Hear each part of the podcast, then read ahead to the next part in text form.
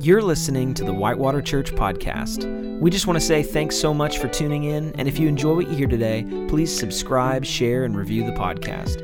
If you want to support what Whitewater's doing, you can go to whitewaterchurch.org slash give. Let's dive into this week's message together. Hey, Whitewater community. I'm Jaylene, and we are currently in a 21 Days of Prayer series. I'd like to share three elements about prayer that I've been learning through Psalm 77. The first is that our brutal honesty is the way to be closer to God's heart. Secondly, prayer provides space for holding discouragement and hope.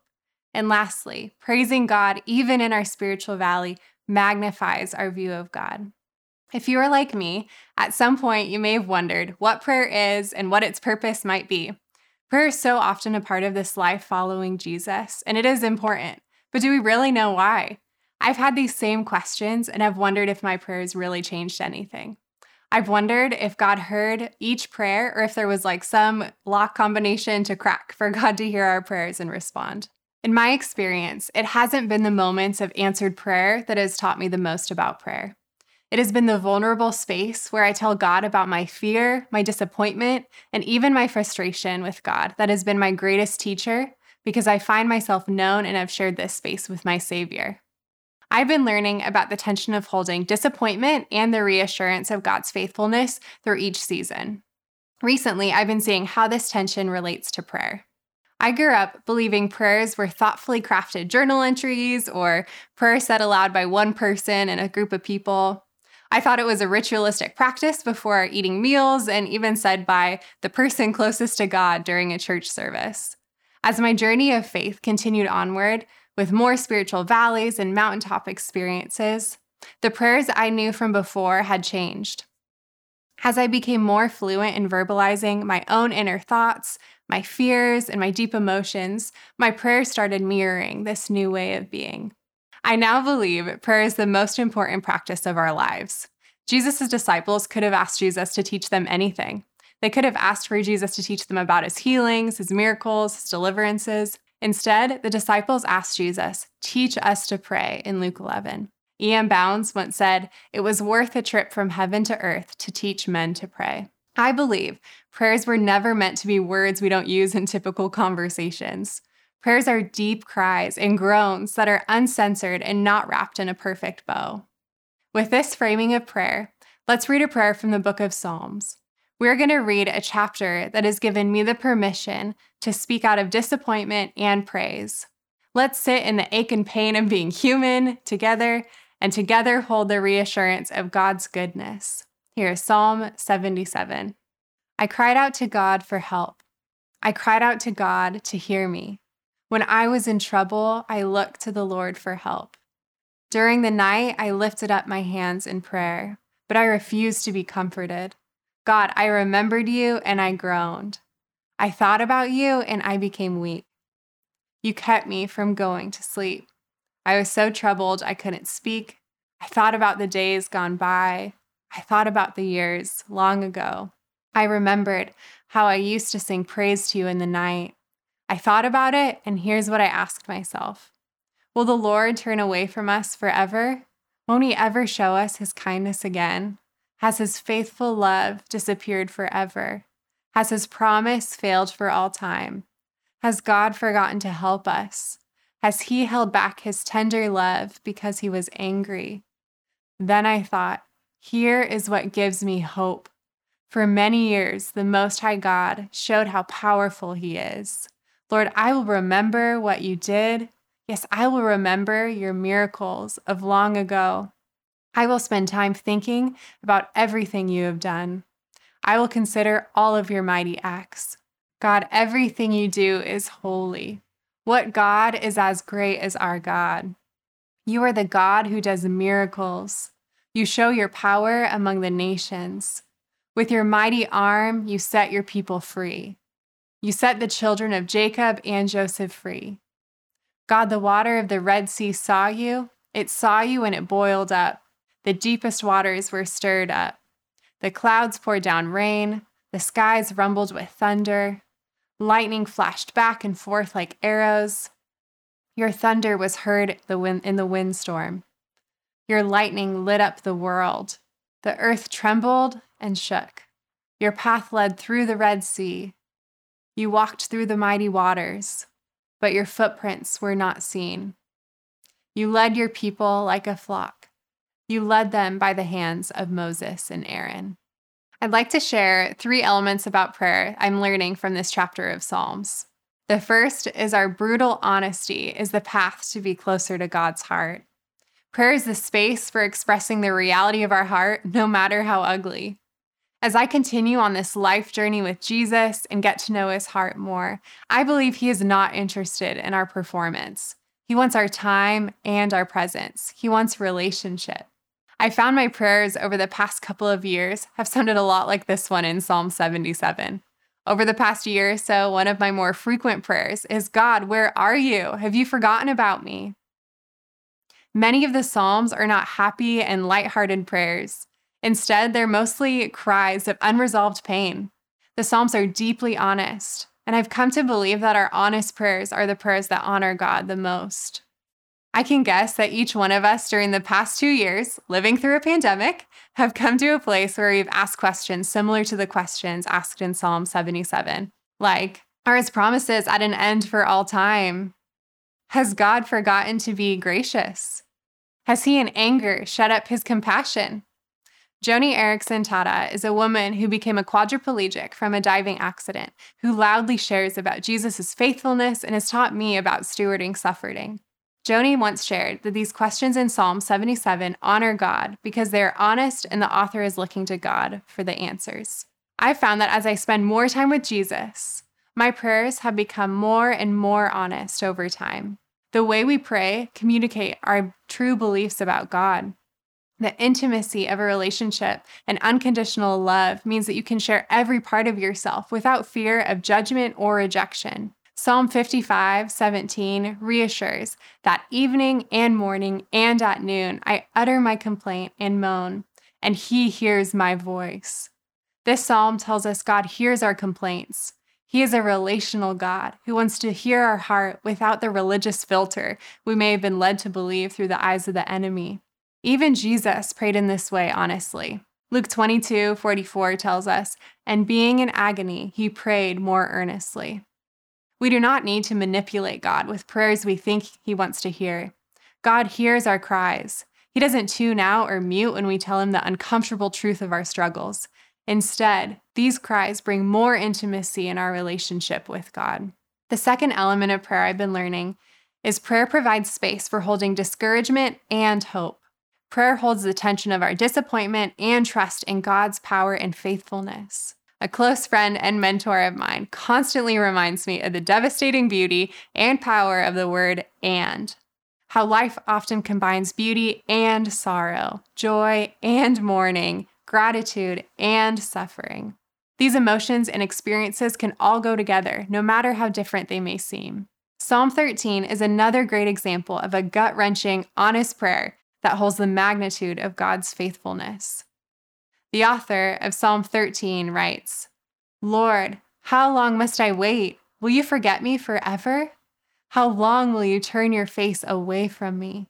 How long must I struggle with my thoughts? How long must my heart be sad day after day? How long will my enemies keep winning the battle over me? Lord, my God, look at me and answer me. Give me new life or I will die. Then my enemies will say, We have beaten him but they will be filled with joy when I die. But I trust in your faithful love. My heart is filled with joy because you will save me. I will sing praise to the Lord. He has been so good to me. The author holds all of these emotions together through prayer the longing, the impatience, the desperation, and trusting in God's faithful love, finding joy in being saved, and reflecting on God's goodness. A verse I've quoted often from Psalm 77 over the past year or so, from the Passion Translation says, You turn seas into highways with footsteps on a pathway no one knew was there. This verse refers to a time written in the book of Exodus when the Israelites were fleeing the Egyptians after being held under captivity. As the Israelites were fleeing Egypt, they came across the Red Sea. God parted the water so they could go down a path that wasn't there before. The author of Psalm 77 brings up God's faithfulness towards the Israelites and making a way that wasn't there before. Even when we don't see a way out of our circumstances or don't have any evidence of God working, we can hold that discouragement with the trust that God still turns seas into highways within situations in our lives. Prayer just might be the space to receive the strength to believe in faith God is working in our lives in ways we can't see. And that leads us to the third element of prayer related to this passage that praising God, even in our spiritual valleys, magnifies our view of God. Our honest cries are more related to glorifying God than we likely realize. Psalm 34 3 says, Oh, magnify the Lord with me, and let us exalt his name together. Praising God's holy character gives us perspective to seek peace within our discouragement, our doubt, our disappointment. The author of Psalm 77 says, I will spend time thinking about everything you have done. It is an active choice to look back for God's faithfulness within our struggle. Magnifying our view of God allows us to sense God with us in a moment and in, the midst of our struggles. This enlarges our view of God to detect his presence within our struggle. One of my favorite prayers is found in Ephesians 3 and was written by Paul. He prayed over the Ephesians and wrote to them, Now to him who is able to do immeasurably more than all we could ask or imagine, according to his power that is at work within us. What is more startling to learn about these prayers in Ephesians is that Paul wrote these words while in prison for sharing about the gospel. What if Paul wrote these prayers and still sang from prison as a way to cry out, asking God to show up and remember how powerful and faithful the character of God is? To bring God into the dark corner where Paul stood. Maybe Paul's praise and adoration for God in this letter to the Ephesians had a subtext under this praise, asking God to show himself here and now. Paul knew that God frees captives and God is the calm in the storm. He may just be asking God to do this in his situation. No matter the storm or valley we may find ourselves, enlarging our view of God brings hope. I can't help but wonder if there was intentionality in the structure of Psalm 77's prayer. In verses 7 through 9, the author asked, Will the Lord turn away from us forever? Won't he ever show his kindness again? Has his faithful love disappeared forever? Has his promises failed for all time? Has God forgotten to help us? Has he held back his tender love because he was angry? Then in verse 10, the author prays, Here is what gives me hope. For many years, the Most High God showed how powerful he is. What if the author is magnifying God's faithfulness and power in the midst of the doubt and questioning? Philip Yancey once said, For me, Jesus has become the focal point of faith and increasingly, I am learning to keep the magnifying glass of my faith focused on Him. In my spiritual journey, I have long lingered on the margins, puzzling over matters like the problem of pain, the conundrum of prayer, providence versus free will. When I do so, everything becomes fuzzy. Looking at Jesus, however, restores clarity.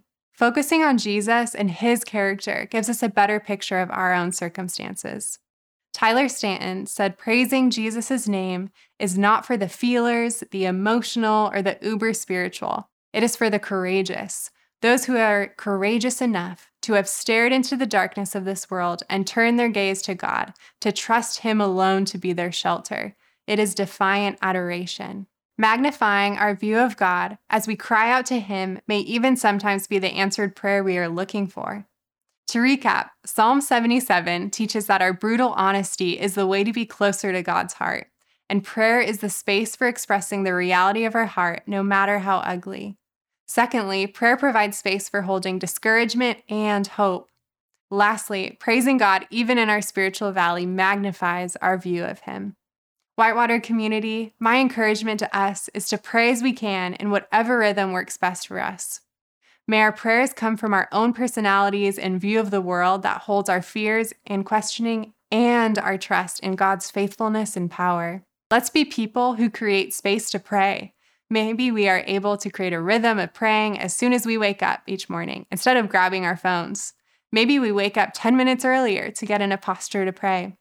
In that time, maybe we take a moment to remember the character of God, then share our burdens, longings, fears, and anxieties then magnify our view of God and praise Him. I encourage you to read Psalm 77 throughout the week and maybe you begin to write your own version of Psalm 77, a prayer that fits your experience. I'll end with a quote from Pete Greig, who has taught me about the simplicity of prayer. Pete writes There's no one superior way to pray. If you're searching for the Holy Grail, go back to where you began. But as you set out on the many paths of prayer, the Lord is going to join you on that journey. He's going to walk in silence with you and talk with you too. The conversations will ebb and flow. He will tell you things you never knew and ask you things you've never told. Occasionally, you'll lose your sense of him, but not for long. Sometimes he will suggest a rest on a, or a particular path, but mostly he will follow your lead, accompanying you every step of the way until eventually you come to full circle, arriving home, knowing yourself known. Join me in prayer as I close. Jesus, we come to you just so humble in the fact that you are a good God in the midst of our struggles and the chaos of this world. Would you remind us that you give us the capacity to hold all sorts of emotions and that you're present even in the darkest of times, God? Would you give us the strength to be vulnerable in our prayers and that we would continue this journey with you, growing closer and closer together with each conversation that comes? Continue to just blow us away by your character and how good and powerful you are. Thanks again for listening with us today. If you have any questions or comments about today's message, or would like to contact Whitewater Church, reach out at info at whitewaterchurch.org or click contact in our show notes. And if you'd like to get involved in what Whitewater's doing to bless our communities, you can go to whitewaterchurch.org/give. Your generosity is love in action. Have a great week, and we'll see you next time.